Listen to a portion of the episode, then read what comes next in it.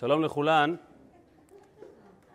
נמצאים ממש בסמיכות לתשעה באב, שהשנה נדחה משבת לראשון, ובעזרת השם יידחה באופן כללי בכלל, ויהפוך לששון ולשמחה. אתן הרי יודעות שכתוב שכשמשיח יבוא, הרי כל הצומות יהיו חג, אנחנו נחגוג אותם. ואז מה יקרה? י"ז בתמוז יהיה חג ראשון, תשעה באב חג שני, ויהיה 3 שבועות חול המועד. אבל יש דעה שאומרת שתשעה באב יהיה חג ראשון, וי"ז בתמוז יהיה חג שני, וכל יתר השנה יהיה חול המועד. בקיצור, יהיה שמח. ועמדו זרים וראו צונך וחיפשו כביסתך, או כפי שפעם כתבתי למישהו, זה כמו גבר בין 70 ערימות כביסה. יהיה בסדר, אל תדאגי. אנחנו עדיין בגלות. משיח עוד לא הגיע לצערנו, ואלו ימים קשים, ימים של אבל, של חורבן. ובאופן מיידי, כשעוסקים בחורבן ועוסקים בשברון כל כך גדול, מפני חטאינו, גלינו מארצנו, כל אחד הרי מיד גם יכול לקחת את זה למקומות האישיים שלו, הרי כל אחד חווה פה ושם חורבן כלשהו, פעם זה גדול יותר, פעם זה קטן יותר, אבל כולנו חווים בחיים משברים. והיום בשיעור אנחנו נקבל הזדמנות ממש נפלאה להציץ על פנימיותו של חורבן. איך פנימיות של חורבן יכולה להתפרש כנקודת זינוק, להצלחה, לכמיהה, בעצם לשיפור המצב. ודווקא מתוך הספר הקשה ביותר כנראה ביהדות. רקע. אנחנו נדבר היום על מגילת איכה. מגילת איכה כתב אותה הנביא ירמיהו. הנביא ירמיהו הוא נביא החורבן כידוע, לכן גם שמו ירמיהו מלשון מרירות. הוא הזהיר את בני ירושלים ויתרה בהם.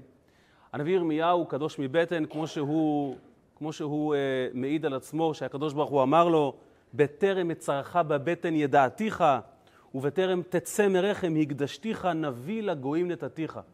קדוש מרחם, קדוש מבטן. והוא נולד לתקופה מאוד מאוד קשה. הוא מתחיל להתנבא באמצע מלכותו של המלך יושיהו. המלך יושיהו זה כבר שלהי בית ראשון.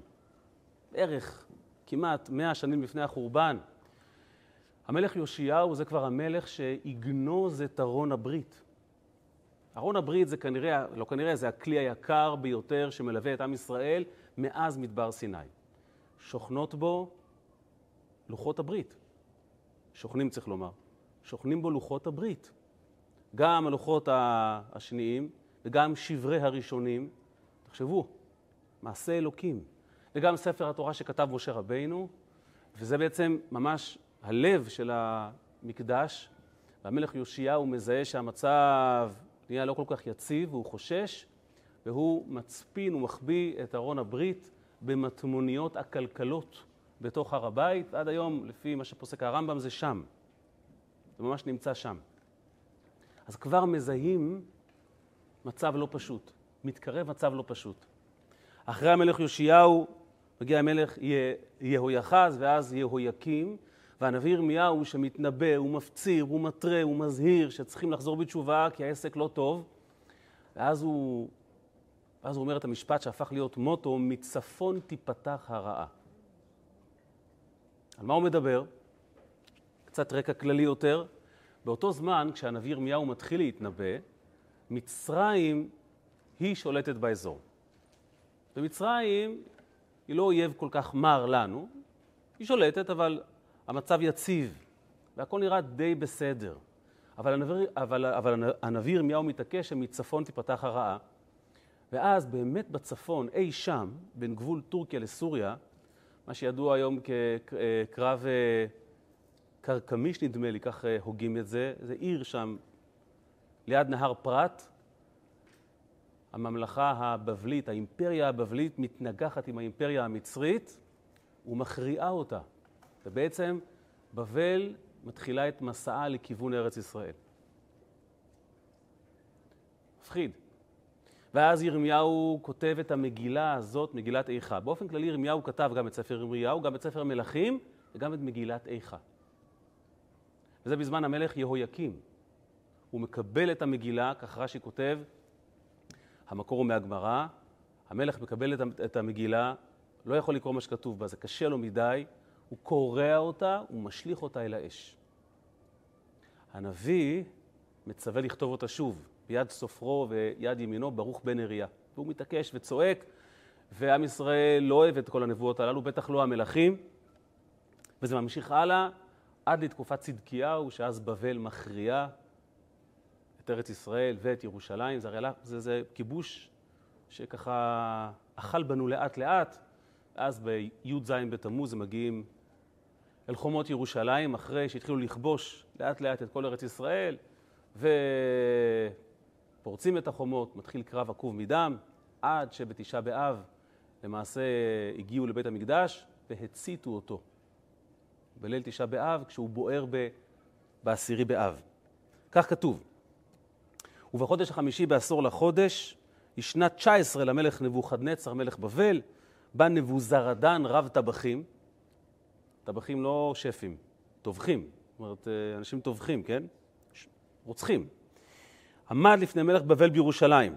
תניא, אומרת הברייתא, אי אפשר לומר בשבעה, שהרי כבר נאמר בעשור. אי אפשר לומר בעשור, שהרי כבר נאמר בשבעה. מתי בדיוק זה קרה? בשביעי לחודש? בעשירי לחודש? אלא מה? בשבעה באב נכנסו נוכרים להיכל ואכלו וקלקלו בו שביעי ושמיני. כבר בשביעי הם פרצו אל המקדש. תשיעי סמוך לחשיכה, זאת אומרת מוצאי תשעה באב, הציתו בו את האור והיה דולק והולך כל היום כולו. ועל זה הנביא קונן, הנביא ירמיהו, אוי לנו כי פנה היום כי ינתו צלילי ערב. כך בית המקדש עולה בלהבות. ולכן אנחנו נוהגים בליל תשעה באב, לשבת ולקרוא את הקינה הגדולה הזו שכתב ירמיהו על החורבן. תראו קשה, על אומה מפוארת שחרבה, על עיר שהייתה מסוס כל הארץ שהפכה להיות עזובה ושוממה, ותיאורים נוראים על בני ירושלים שהיו נודעים ביופיים וחוכמתם, שהתבזו והושפלו כל כך. כך אומרת הגמרא במסכת סופרים, יש שקוראים ספר קינות בערב, ויש מאחרין עד הבוקר לאחר קריאת התורה, עומד וראשו מתפלש באפר ובגדה מפולשין וקורא בבחייה ובהיללה. זה לא קל לקרוא את איכה. זה לא קל. כל שנה מחדש. רמז קטן, כתוב בחסידות שהמילים הפותחות את איכה, איכה ישבה בדד, זה ראשי תיבות איבה. מה שמעיד על כך שבעצם המקדש נחרע בגלל שנאת חינם. לכן באהבת חינם נבנה אותו. בואו ניקח כמה פסוקים, נדגום את ההתחלה של המגילה הזו.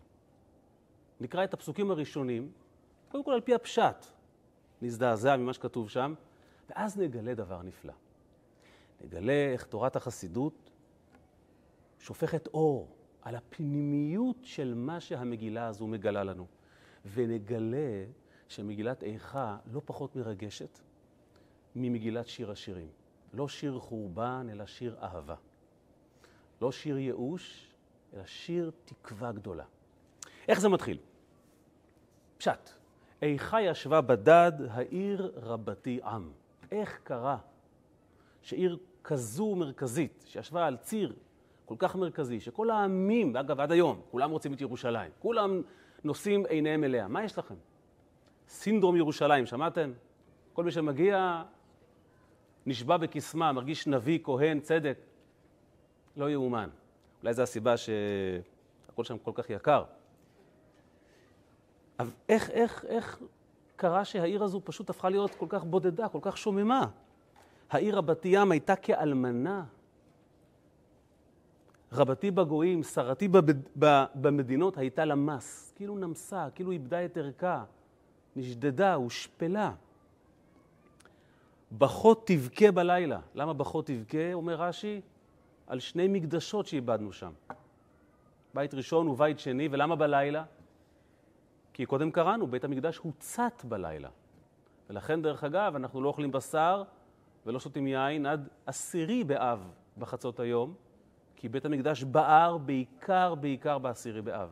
דמיינו את זה, בית המקדש עולה בלהבות. ביתה של השכינה הקדושה. זה הרי מזעזע. זה מזכיר את מה שהרבי צעק בצום י"ז בתמוז תשמ"ה כמדומני. הוא ציטט את הגמרא שאומרת שכל מי שלא נבנה המקדש בימיו כאילו נחרב בימיו. אז הרבי שואג ואומר, עומד יהודי, אפילו אחד כזה שליבו כלב האבן, וחוזה ורואה בעיניו את בית המקדש בלהבות, היה הופך את העולם, לעצור את זה. בחות תבכה בלילה ודמעתה הלחייה, אין לה מנחם מכל אוהביה. איך אפשר לנחם את מי שאיבד את ביתו, את חייו? מעניין, אמר לי פעם פסיכולוג, שלאבד בית, אדם שמאבד בית, קורה. לא שולמה משכנתה או כזה מאורע, כזה או אחר, זה דרגה שנייה אחרי עיבוד השם ישמור משפחה. זה אובדן אמיתי, זה אבל אמיתי. פה מדובר לא רק על בית, פה מדובר על הלב של בני ישראל, על המקום שבו השכינה נמצאת. אין לה מנחם מכל אוהביה. כולם לועגים, כולם צוחקים, כולם שמחים לעיד. כל רעיה בגדו בה היו לה לאויבים. אנחנו קיווינו שמצרים תעזור לנו מול בבל קדחת. כולם יפנו לנו עורף. גלתה יהודה מעוני ומרוב עבודה היא ישבה בגויים. אנחנו הרי יודעים שאז מלכות ישראל הייתה הרי חצויה לשניים, מלכות ישראל ויהודה. מלכות ישראל כבר הרבה שנים קודם הלכה לגלות בימי סנחריב. ככה איבדנו את 10 השבטים. הרבה לפני החורבן. זאת אומרת, אנחנו היום, העם שלנו הוא שאריות דלות של עם ישראל המקורי, ממש. כבר יותר מ2000 שנה, הרבה יותר, כמעט 3000 שנה. כי הרבה לפני חורבן בית ראשון, רוב עם ישראל נעלם והלך לו. מה נשאר? ממלכת יהודה. הרב לאו עבר בדולרים אצל הרבי, והוא אמר לרבי שהוא חוזר מיפן. אז הרבי אומר לו שישנם חוקרים שטוענים שהיפנים במקורם הם מצאצאי 10 השבטים. היום אנחנו לא, כמובן, אין להם זכות שיבה, אבל זה מעניין באמת שאתה ככה מסתכל על סתם, שאתה מסתכל על המזרח הרחוק, היפנים קצת ככה שונים. זה מה שהרבי אמר. אתה רואה שהם שונים. מכל הנחשלים שם, כל המזרח, יש להם איזה משהו אחר. היום הם גויים, אבל במקור, כך הרבי אומר לו. בכל מקרה, לא מצא מנוח כל רודפיה ישיגוה בין המיצרים. זה נורא והיום, נורא והיום. ואני עוד לא קורא את זה עם המנגינה המדקת. דרכי ציון אבלות, מבלי באי מועד. הרי תחשבו, 3 פעמים בשנה, הדרכים היו הומות ביהודים מכל העולם, שעלו לרגל, שבאו עם משפחותיהם, לעלות, לראות ולהיראות, ופתאום שממה. כל שעריה שוממין, כהניה נאנחים, בתולותיה נוגות, והיא מר לה. רק הפתיח של המגילה הזו. איזה צביטה איומה בלב, איזה כאב נורא. ממש קל לבכות שאתה קורא את זה, כשאתה חושב על זה באמת. ויש תיאורים מעניינים, שזה מוזר, ארץ ישראל מאז החורבן לא השתקמה. יש תיאורים הרי של נושאים שעברו ותעדו, ממש אפילו במאה ה-19. מתעדים שממה, חורבן. חלפו 2000 שנה, איך עם לא תפס פה את הטריטוריה, הפריח, ניצל. והיו פה אנשים, אגב, יהודים תמיד היו פה, מאז, תמיד היה פה יישוב יהודי, אבל איך לא... ראית את הכללה האלוקית, רובצת פה על המקום?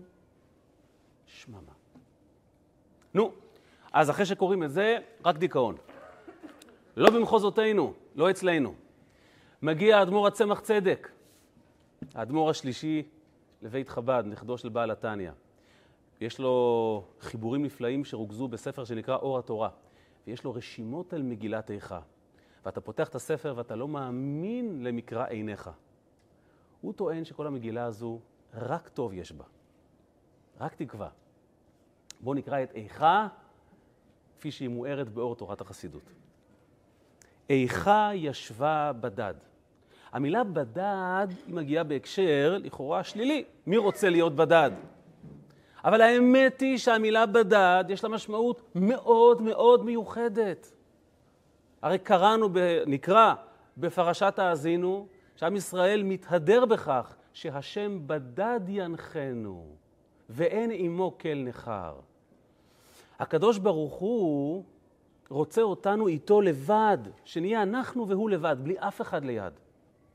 כמו חתן וכלה בחדר איחוד. השם בדד ינחנו, אתה והוא.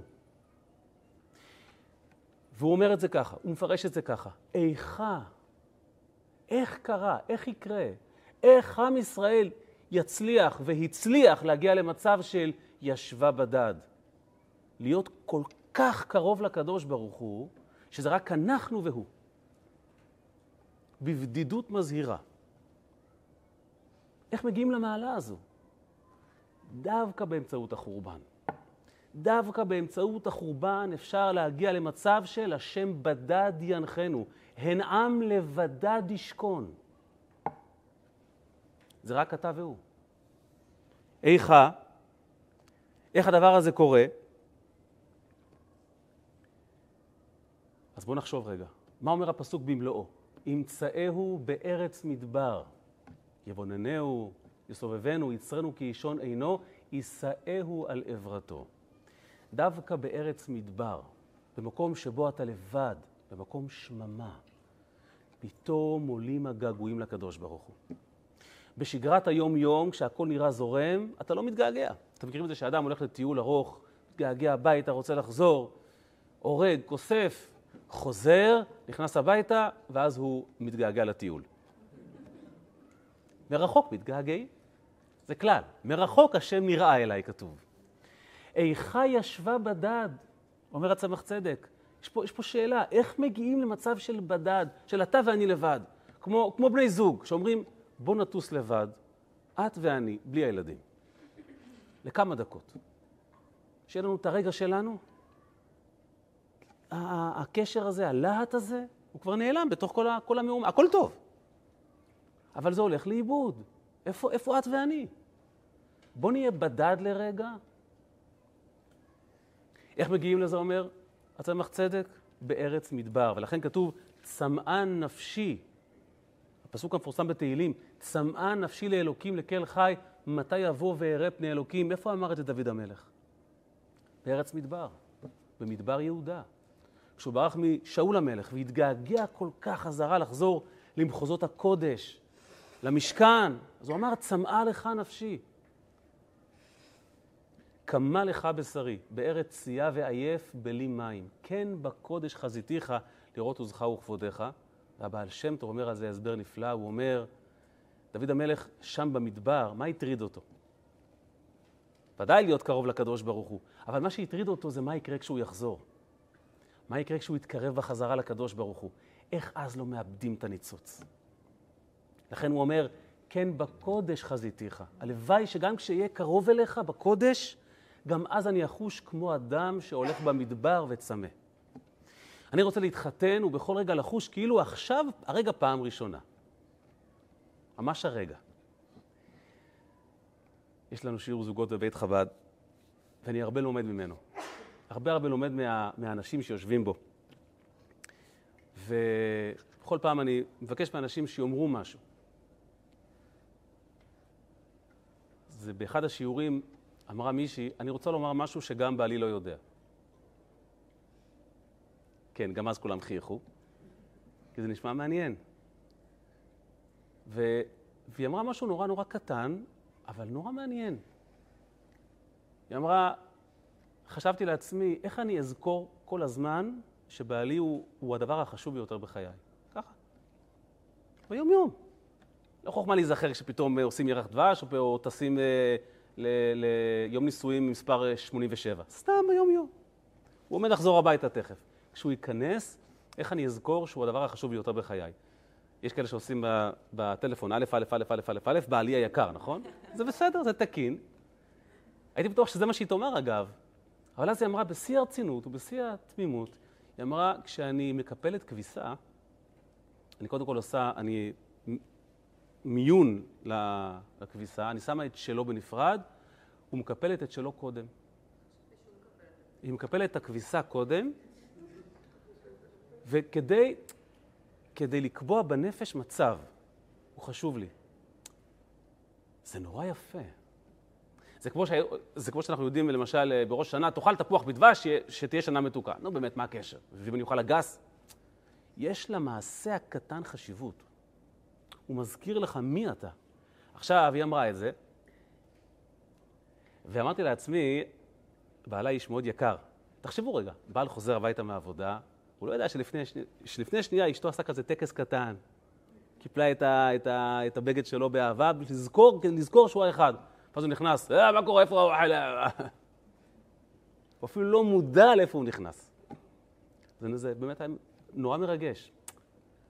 כן בקודש חזיתיך. איך בשגרת היום-יום אנחנו דואגים להרגיש כמו הלך צמא במדבר, להתגעגע, להציט את זה כל פעם מחדש.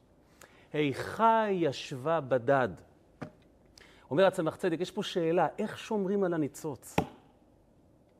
איך כל הזמן דואגים לא להתרגל, להתגעגע לקדוש ברוך הוא, ולשאוף כל הזמן לעוד ועוד, ולומר לו הקדוש ברוך הוא, מתי נהיה אתה ואני לבד? רק אנחנו ואתה לבד. השם בדד ינחנו, הן עם לבדד ישכון, אתה ואני. מתי? זו השאלה, עם זה מתחילים. והתשובה היא כמובן תשובה, שעושים תשובה. הריחוק, החורבן, הוא מזכיר לך. אתה לא חייב לחוות חורבן. עצם המצב הזה, שאתה זוכר שיש דבר כזה, הוא מיד מעורר בך געגוע. ככה מתחילה המגילה הזו על פי החסידות. איך מגיעים למצב של בדד? ולכן כתוב שבדד זה בראשי תיבות בית דלתין, זאת אומרת שני דלתים, שני דלד. מה זה שני דלד? איפה יש שני דלד? דוד המלך. דוד זה דלת ודלת, זה דלת ואב החיבור ודלת, דלת ודלת. למה דלת? כי דוד הוא הרגל הרביעית של המרכבה, אברהם, יצחק, יעקב ודוד. ודוד הוא זה שקמע וצמא ואומר, צמאה לך נפשי, קמה לך בשרי, אני לא רוצה להיות לבד, הוא רוצה להיות עם עוד מישהו, ולכן זה שניים. איך ישבה בדד, איך אני מרגיש את אותה תחושה של צמאון, כמו שדוד המלך הרגיש. ככה זה מתחיל. ממשיכה המגילה ואומרת, העיר רבתי עם. עם, לעם יש שני פירושים. עם, וגם מלשון עומם. מה זה עומם? יש כזה, שאתה מדליק את האור, יש עמעם. מה זה עמעם? לעמעם את האורות. חלש, גחלים עוממות. יש כזה מושג. גחל שאתה לא רואה את האש. העיר רבתי עם. עיר זה מקום סואן, עיר זה מקום שבו עושים ביזנס, עיר זה לא מקום של יחסים, עיר זה מקום קשוח. גדול השם ומהולל מאוד בעיר אלוקינו. איפה הגדולה של אלוקים? כשבתוך העיר, בתוך כל הריבוי, בתוך כל המאומה, הקדוש ברוך הוא נמצא. העיר רבתי עם. מה מעיב על תחושת הבדד? העיר, זאת אומרת, הערנות הזו, העשייה כל כך מרובה בדברים שוליים, שמרבה כל הזמן את העמעום, עם מחלישת הקשר. העיר רבתי עם, מרוב עיסוק בעיר, מרוב עיסוק ביומיום, מרוב עיסוק בעירוני, שוכחים את הקשר. מתרבה העמעום והמרחק. ולכן התמיהה מתגברת, היכה ישבה בדד, העיר רבתי עם. איך אפשר בתוך כל העמעום הנורא הזה? כמו שכתוב, אין מלך בלא עם. הפירוש הפשוט, לא, אם אתה מלך על עצמך, אתה לא מלך. הפירוש הפנימי יותר, מלך לא ייתכן על הבנים שלו. הוא אבא שלהם, ולא על אשתו, הוא בעלה. על מי אתה יכול להיות מלך? על אנשים שאתה לא מכיר. שאין קרבה משפחתית ביניכם. יש עמעום של הקשר. אז העיר רבתי עם, העיר כל הזמן מפרידה, הרעש, העיסוק, משכיח מאיתנו את המהות שלנו. מי אנחנו בכלל? מה אנחנו בכלל? למי נשואים? מה המטרה? ולכן התמיהה היא גדולה. איכה ישבה בדד העיר רבתי? בתוך כל העמעם הזה, איך משיגים את הבדד? רבתי בגויים, סליחה, דילגתי, הייתה כאלמנה. טוב, זה באמת כאילו, איזה בשורה טובה יש באלמנות. למרות הבדיחה המפורסמת על אותו אדם שאמר שאחרי שאשתו נפטרה הוא גילה שיש חיים אחרי המוות, אבל מה זה הייתה כאלמנה? תראו, אני לא הייתי אישה אף פעם, כך מספרים, אבל בתוך קשר, אישה חשה הרבה פעמים בדידות נוראית. בתוך קשר. איך ייתכן דבר כזה? הרי בעלה כל כך מתאמץ ומשתדל ומשקיע. התשובה היא כי בעל נותן מה שבעל יודע לתת. זה לא בהכרח מה שאישה צריכה. בעל נותן הרבה אמצעים, אבל האישה צריכה אותו. ואת זה הוא לא נותן. והוא לא מבין מה הכוונה אותו. אז מה לעשות, הוא אומר לה. והיא כמובן לא תסביר לו. כי אז יהרוס את הכל.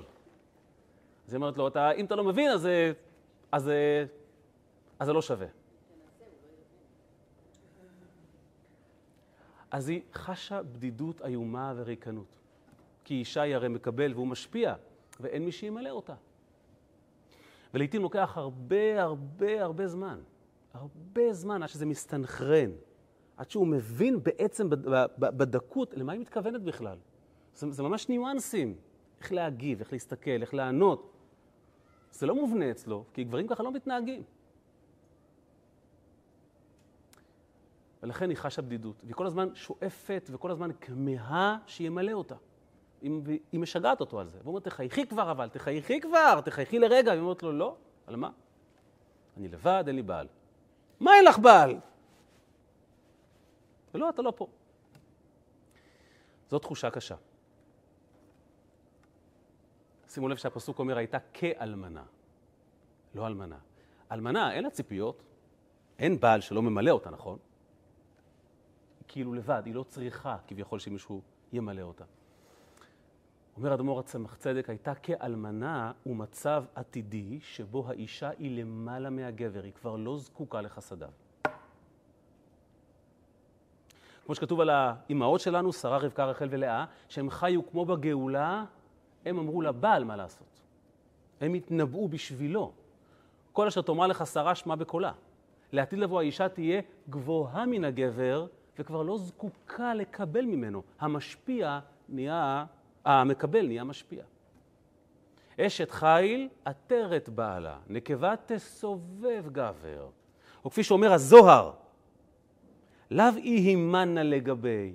ירושלים יום אחד כבר לא תהיה כלי לשכינה, ולא משמשה לגבי, ולא תשמש אותו, אלא עטרה על ראשי. היום אנחנו נואשים לקבל יחס מהקדוש ברוך הוא. אפשר קצת יחס? תראה שאתה אוהב. ברחמך הרבים, הקדוש ברוך הוא, אנחנו אישה. אנחנו רוצים קצת יחס. לא רק כסף ובריאות, שאכפת, שמתחשבים. איך פעם אמר לי איזה בעל, שאמרתי לו, תהיה נחמד, תהיה רך לאשתך, אז הוא אומר לי, שמה, לפעמים אני עומד בבית, וכל כך קשה לי, ואני אומר, אם לפחות הייתי יודע שמישהו רושם לי וי, מישהו רואה, מישהו זוכר, מישהו מציין לשבח, נותן נקודה. אנחנו בגן כל החיים בסוף, נכון? אגב, הוא אכן רואה וזוכר. אבל הייתה כאלמנה, אומר הצמח צדק, לא עזובה, לא לבד, לא זרקו אותה. היא כל כך חזקה, היא כל כך איתנה, היא כל כך בדד עם הקדוש ברוך הוא, היא לבד איתו. כמו שנהגה לומר, הסבתא שלי, עליה השלום, היא התגרשה איתו. היא כל כך איתו שהיא לא זקוקה לחסדים, כמו אישה אלמנה. לבד, לא צריך כלום. אז אותה העיר רבתי עם, שרתי במדינות, כל כך עוצמתית כאלמנה, הייתה למס. הפירוש הפשוט של הייתה למס, נמסה, התפוגגה, חרבה. מה הפירוש הפנימי? כמו נר שנמס בפני האבוקה, כמו דבר שבטל אל הקדוש ברוך הוא. כשהקדוש ברוך הוא מתגלה, כולם נכללים ובטלים בו. וזו השאיפה שלנו. מה היה המוטו התמידי של בעל התניא? לא רוצה את הגן עדן שלך, לא רוצה את עולם הבא שלך, אינני רוצה אלא אותך בעצמך. מה זאת אומרת? אבל אם תהיה איתו בעצמו, אז כולם בטלים אצלו. אני רוצה להתבטל, שיבלע אותי.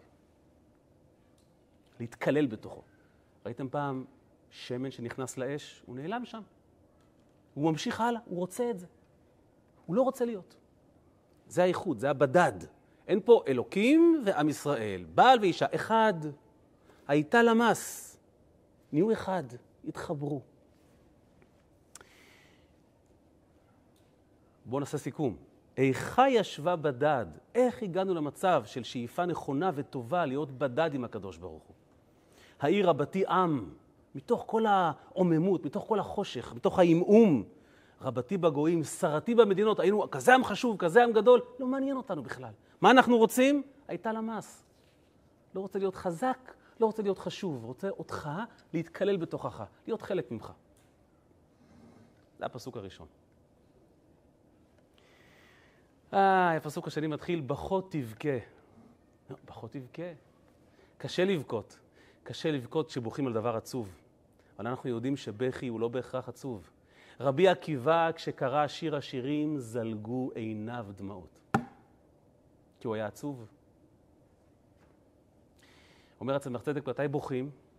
בכי הוא תוצר של חוסר יכולת של המוח להכיל. הרי העיניים קשורות למוח, כשהמוח לא מכיל הוא פולט. הדמעות זה התוצר הרגשי של זה. יש מקרים של עצב, לא עלינו, יש מקרים שאתה לא יכול להכיל את הטוב. אתה לא יכול להכיל את האהבה, אתה לא יכול להכיל את התשוקה. כשרבי עקיבא קרא שיר השירים, זלגו עיניו דמעות, הוא לא יכל לעמוד בחולי האהבה הזה, בתשוקה העזה הזאת לאלוקות. הוא לא עמד בזה.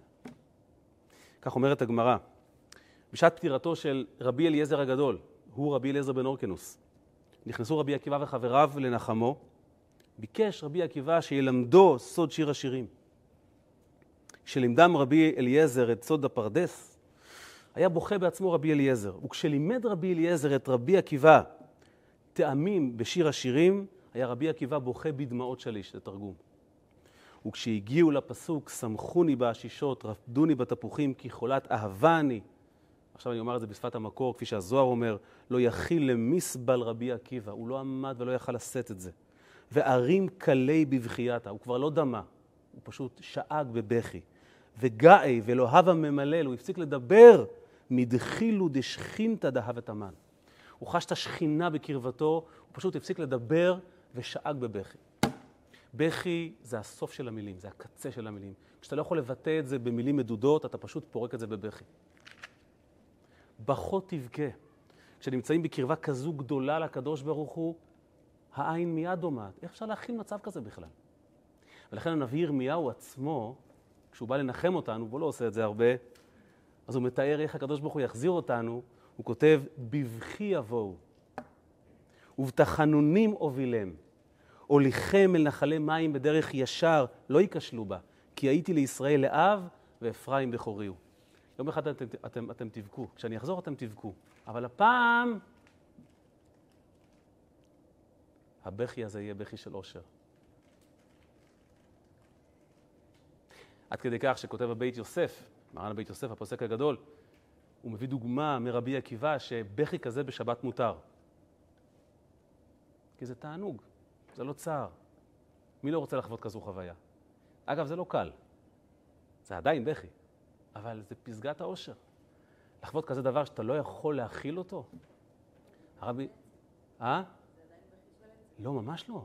זה בכי של שמחה טהורה, שמחה כזו גדולה שאין לך יכולת להביע אותה חוץ מדמעות.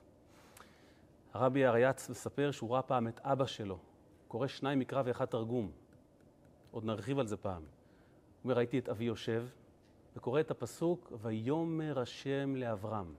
ויומר השם לאברהם. אז הוא אומר, ראיתי בעיניו דמעות.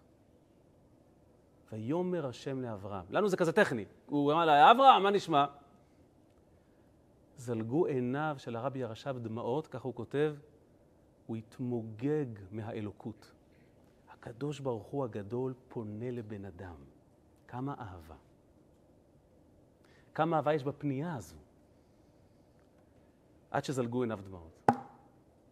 בכה תבכה, מאושר, משמחה.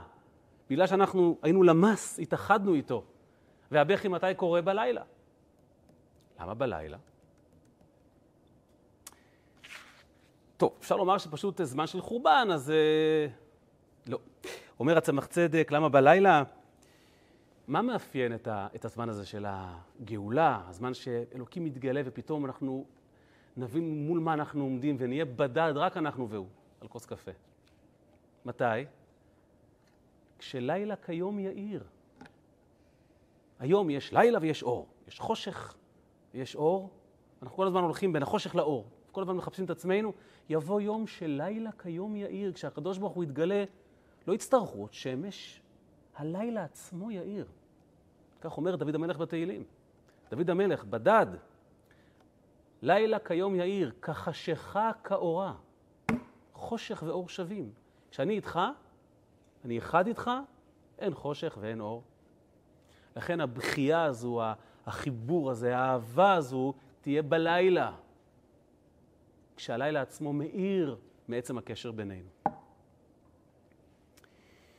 ודמעתה הלחייה. תראו, דמעות, פעם שמעתי את הרב לאו מתאר. הוא אומר, נכנסתי לחדרו של הרבי. זה היה בעיצומה של מלחמת יום הכיפורים. ואמרתי לו, רבי, זה היה כשהוא פגש ניצולת שואה, שאמרה לו, הרב, יש לי בן יחיד בחזית. ואני עצמי באתי משם. ואני לא מוצאת את נפשי. אז הוא אומר, לא היה לי מה להגיד לה. טסתי לניו יורק באותה תקופה, נכנסתי לרבי, אמרתי לו שפגשתי אישה ניצולת שואה, והיא אמרה לי שהיא באה משם, יש לה בן יחיד בחזית, ומה אומרים לכזאת אישה? ואז הוא אומר, דיברתי בכזה פאטוס, שלא הסתכלתי על הרבי, וכשסיימתי לנאום, פתאום הסתכלתי עליו, ואז הוא תמיד חוזר על הביטוי הזה, והוא אומר, ראיתי שפנינים נושרות על חייו. הוא בכה. הרבי בכה. אז הרבי אמר לו, ומה אני אעשה שיש לי אלפי בנים יחידים בחזית? דמעות על הלחי, זה כמו פנינה על הלחי. זה מנצנץ, וברגע של אהבה גדולה, זה כמו נבול לחייך. כמה יפים על לחיים כשיש עליהם דמעות של אהבה. זה כמו תכשיט, הרי יש כזה איפור, שמים כאלה נצנצים, לא? נכון? אני זוכר שיש דבר כזה, נכון? אז זה האיפור הטבעי, דמעות של אהבה ושל אושר על לחיים. נבו לחייך בתורים. בכה תבכה בלילה ודמעתה הלחייה, אין לה מנחם מכל אוהביה. מה הפירוש הפשוט? מי ינחם אותה? היא לבד, היא נשארה מסכנה ומללה. אומר הצמח צדק, לא אין, אין לה מנחם. יש רגעים שרק הוא עצמו יכול לנחם. לא יעזור מלאך, לא יעזור שרף. אל תשלח לי שלוחים, ואל תשלח לי שליח עם פרחים. לא רוצה, רוצה אותך, תבוא אתה. בלי כלום, תבוא אתה. אין לה מנחם. לא רוצה כלום, רק אתה. כמו שכתוב, אשא עיניי אל ההרים, אמר יעקב אבינו, מאין יבוא עזרי. רק אתה תוכל לעזור לי. הקדוש ברוך הוא נקרא אין. אנחנו יש מאין. אין לה מנחם. במנחם אב. הקדוש ברוך הוא בעצמו, הוא החריב, הוא ינחם. הוא הוריד למצרים, הוא הוציא ממצרים, הוא ולא שרף. הוא החריב, הוא הצית באש, הוא עצמו יבוא וינחם. ככה נהיה הבדד. לכן בכה תבכה בלילה, בגאולה, ודמעתה הלחייה, אין לה מנחם מכל אוהביה. הרבה אוהבים אותנו. גדודים של מלאכים חולים עלינו. שרפים, אופנים, לא מעניין. גן עדן, לא מעניין. לא מעניין, עזוב אותי. לא רוצה כלום, טוב? אבל קניתי לך, אבל הבאתי לך. אל תביא, תבוא. כל ראיה בגדו בה היו לה לאויבים. עד כדי כך, שאם אתה שולח לי כל מיני שלוחים עם מתנות, בעיניי זה בגידה. אני כל כך צריכה אותך עכשיו לידי, רק אותך, רק אתה, ורק שנהיה ביחד, שכל דבר אחר שבשגרה היה נחשב לפריבילגיה, עכשיו זה בגידה, זה אויב. לא רוצה את זה. לא מעוניינת. תחזיר את זה לחנות. אני רוצה אותך, את העין. זה הפסוק השני. ואז מגיע הפסוק השלישי. גלתה יהודה מעוני ומרוב עבודה. ממלכת יהודה גלתה, נשבתה. אומר הצמח צדק, אתה לא שומע את הגאולתיות במילה. גלתה יהודה. יהודה עברה שבר נורא. זה רגע ההתגלות שלה. איפה מתגלה יהודה? גלתה יהודה מעוני. רגע התפארת הוא רגע החוסר. כי כשיש זה כבר לא חוכמה. רגע לפני כשאין. והיינו ביחד מלוכדים כשלא היה, אתם זוכרים? והבאנו אחד לשני את הפת לחם הבודדה שיש לנו, וככה נרקמו היחסים כשלא היה קל, ולא הבנו אחד את השני. והתווכחנו קצת, וקצת כעסנו, וגלתה יהודה, ממלכת יהודה, משיח בן דוד, בדעת, זוכרים, בית דלתים, איפה הוא מתגלה? דווקא מהעוני, דווקא מהשפל הכי נמוך שהוא מגיע. ואומר הצמח צדק, עוני מלשון ביטול. מה זה ביטול? הרי כתוב בגמרא שלמה אנחנו נקראים יהודים, כי רובנו משבט יהודה, כי זה מה שנשאר, אבל האמת היא שיהודה זה מי שמודה לקדוש ברוך הוא וכופר בעבודה זרה. מה זה מודה לקדוש ברוך הוא? תודה. לא. מודה מלשון מודה ועוזב. ביטול. קדוש ברוך הוא, אני איתך בכל מחיר, בכל מצב. 2000 שנות גלות, מה לא חווינו, מה לא עברנו? זה לא רלוונטי. אני מודה שאתה בורא העולם, אתה האחד ואתה היחיד, לא חשוב מה היה, אני רוצה אותך. גלתה יהודה, תפארתה של יהודה, זה מהיכולת להתבטל. ואותו דוד המלך שאומר, אנוכי תולעת ולא איש חרפת אדם, בזוי עם, הוא לא סתם איזה מזוכיסט או איזה, לא. הוא אומר, אני לא רוצה להיות מציאות. אני רוצה לתת לך מקום להיכנס בי. ולכן אני מתגלה כשאתה בא אליי. ואתה בא אליי כשאני אני, ענייה סוערה, כשאני מבטל את האגו שלי. זה הגדולה של יהודה. הביטול, ההודעה והביטול, מודה ועוזב ירוחם. ומרוב עבודה. אבל לא עבדנו 2000 שנה. לא עבדנו בהתקפיה, מול הרע, מול היצר הרע. לא קיפלנו את הכביסה של הקדוש ברוך הוא. אנחנו לא כבשה בין 70 זאבים. אומר הצמח צדק, מרוב עבודה, אנחנו עבדנו על זה. זה לא הגיע סתם פתאום לשבת בדד עם הקדוש ברוך הוא. אין סתם, באלוקות אין סתם. עבדנו על זה קשה. במלחמות, במאבקים. היא ישבה בגויים, לא מצאה מנוח. אנחנו התפזרנו בכל העולם, כתוב, צדקה עשה הקדוש ברוך הוא שפזרן את ישראל לבין האומות. הלכנו והסתובבנו בלי מנוח, כי תמיד חיפשנו ותמיד חיפשנו אותך בכל מקום שהיינו. איפה שלא נמצאנו, תמיד נשארת המוקד שלנו. וכך התגלה היופי שלנו, היהודי שלנו. יהודי אמריקאי, יהודי צרפתי. דרך אגב, הגיע הזמן להיפטר משאר ההגדרות של חרדי, חילוני, אני יודע מה, אנתרופוסופי. יהודי. איפה מתגלה היהודי בדרך כלל? בין הגויים. כאן בארץ הוא לא יהודי, הוא חילוני, הוא חרדי. נכון? הוא כיפה סרוגה. כולו כיפה סרוגה. אתה יהודי. איפה נהיה יהודי בחוץ לארץ? מי אתה? יהודי? אז אמר לי פעם רב, הייתי בארץ, הוא אמריקאי, ומישהו עצר אותי ברחוב, אני מכיר אותך מההרצאות, מהיוטיוב, אמרתי לו, ומי אתה? הוא אמר לי, יהודי. אמרתי לו, סוף סוף, איפה אתה גר? בקליבלנד. הבנתי. אם הוא ישראלי, הוא לא יהודי. אנחנו יהודים!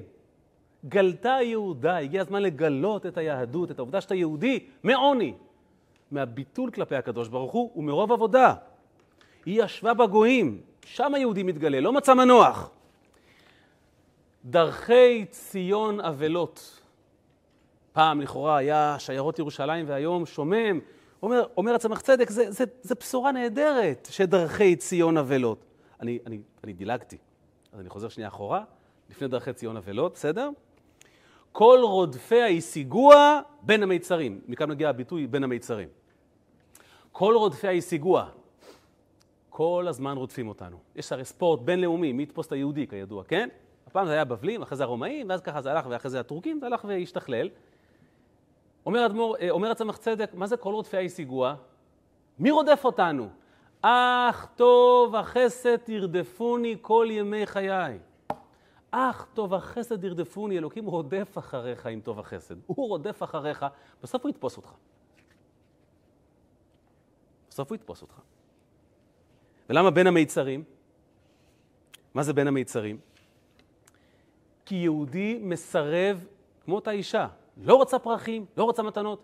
יהודי כל הזמן יודע לשים את הפוקוס, לא להתפתות אחרי כל מיני דיווידנדים, אחרי כל מיני גנד, לא רוצה. מה זה בין המיצרים? כל מה שהוא לא אתה, הוא מיצר לי, מכאיב לי ומדאיג אותי. בסוף הוא רודף אחריי, הוא יתפוס אותי. הקדוש ברוך הוא רודף ויתפוס אותי. כמו שכתוב, יותר משהעגל רוצה לינוק, הפרה רוצה להעניק. אלוקים מחכה לזה יותר מאיתנו, לאיכה ישבה בדד. בסוף הוא יתפוס אותנו.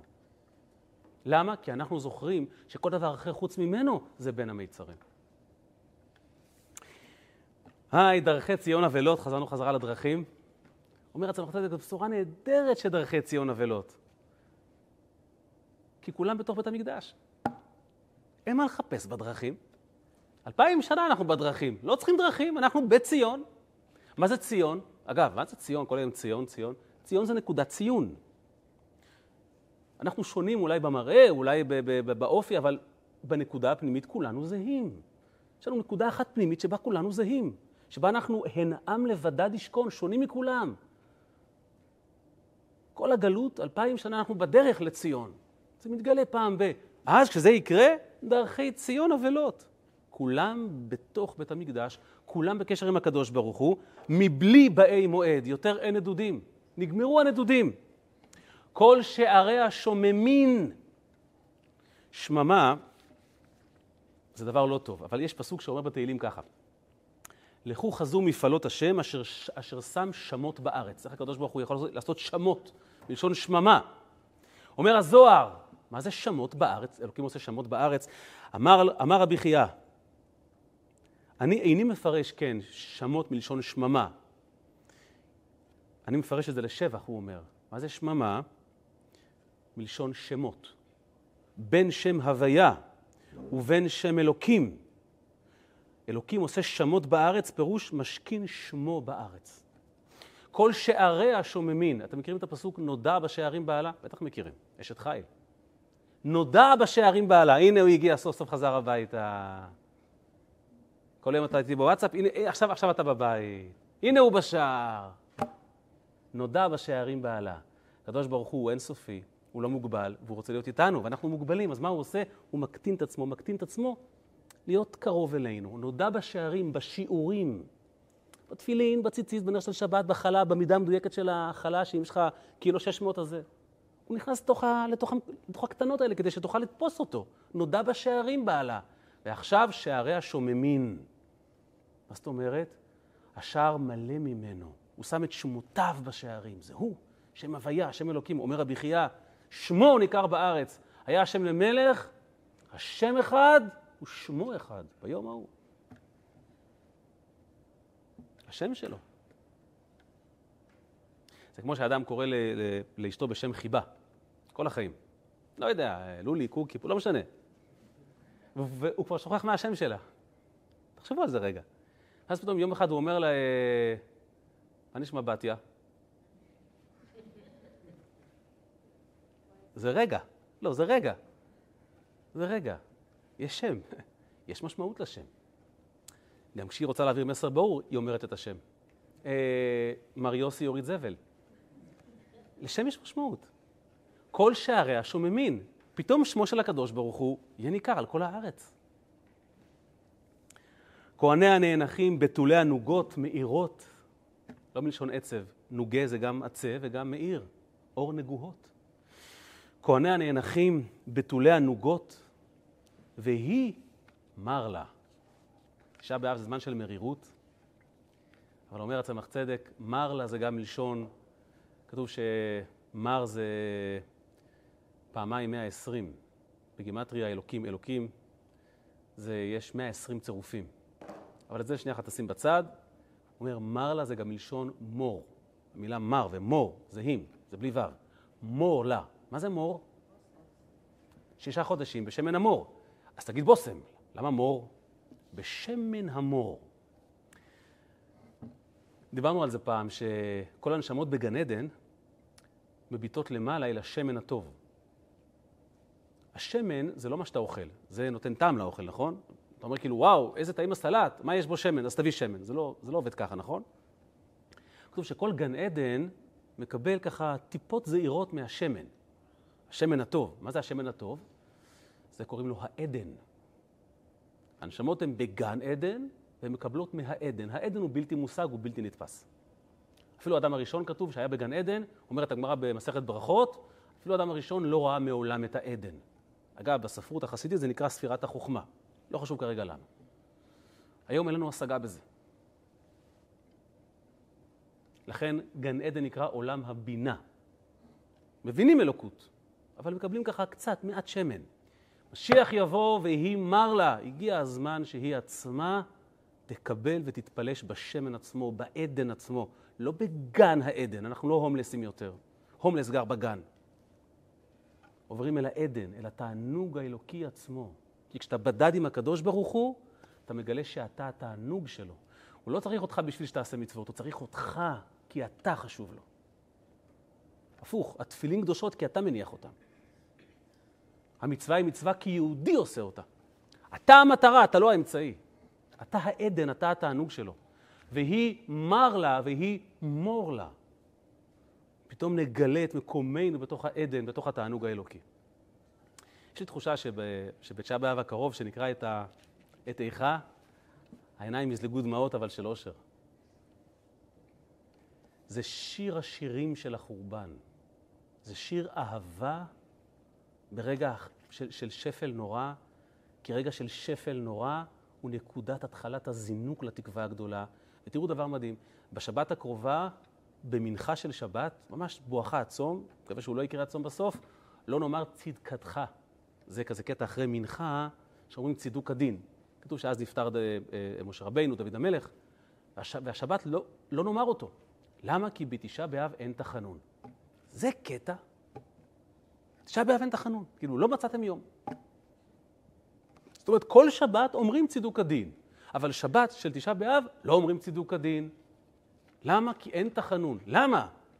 בשיעור הזה הבנו למה. הרגע הזה של החורבן הוא לא רגע של אלוקים נמאס מאיתנו.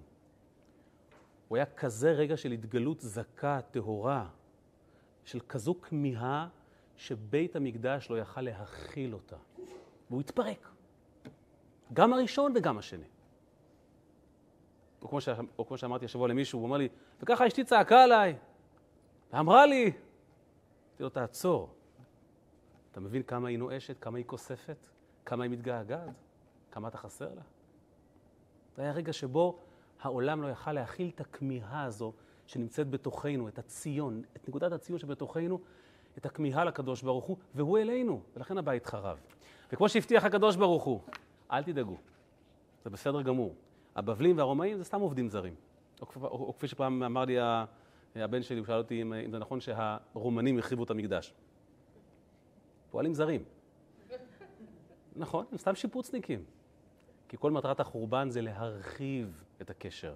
זה משהו שיכול להכיל אותו בתוך עולם, שיוכל להכיל את הקשר הזה. ולכן אין תחנון ביום הזה. כי עם כל הקושי וכל הכאב וכל הצער, זה המבוא לתקווה הגדולה, ולכן חסידים הקפידו ביום הזה לא להגזים עם העצבות. ברור, יושבים על הרצפה, ברור, קינות בוודאי, אבל לא להגזים. כי בסוף, בתוך האיכה הזו, יושבת בשורה ענקית. בשורה של גאולה שלמה ואמיתית, והפעם אנחנו והוא לבד. ואת הקשר הזה אף אחד לעולם יותר לא יוכל להפריד.